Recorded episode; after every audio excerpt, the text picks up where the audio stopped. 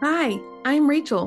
Welcome to day 286 of our 365 day Bible reading plan. Today's reading is titled Arrested.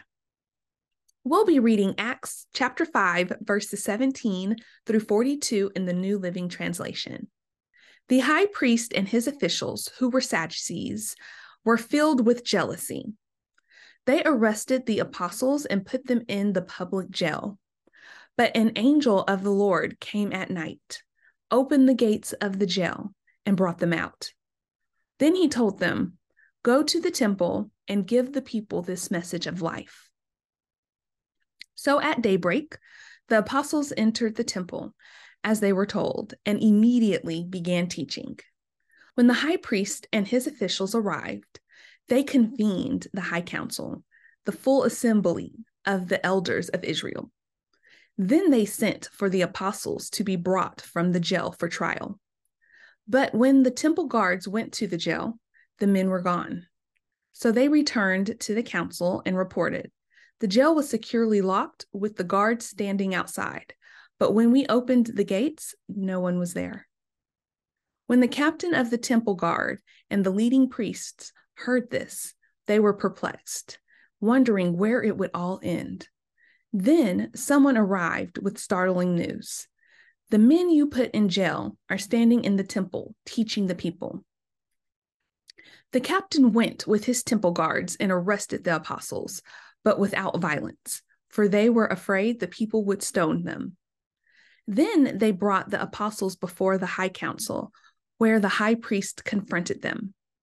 We gave you strict orders never again to preach in this man's name, he said. Instead, you have filled all Jerusalem with your teaching about him, and you want to make us responsible for his death.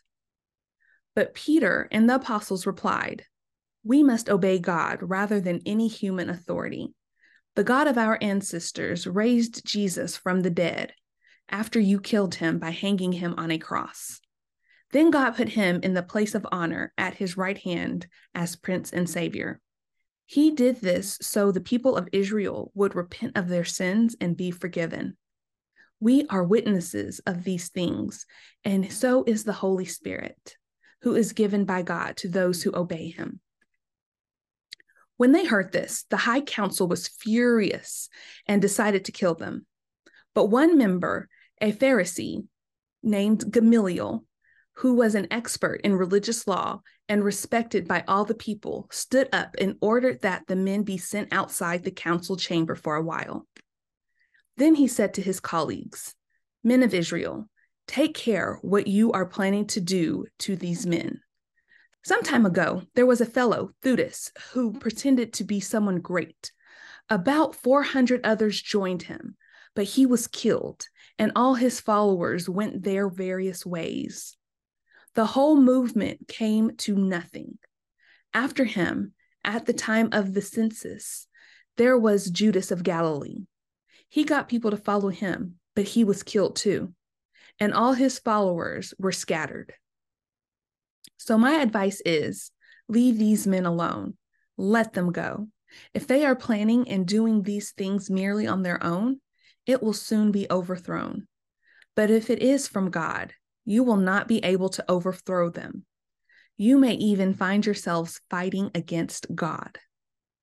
The others accepted his advice. They called in the apostles and had them flogged. Then they ordered them never again to speak in the name of Jesus, and they let them go. The apostles left the high council rejoicing that God had counted them worthy to suffer disgrace for the name of Jesus. And every day in the temple and from house to house, they continued to teach and preach this message Jesus is the Messiah. Thanks for joining us for today's reading.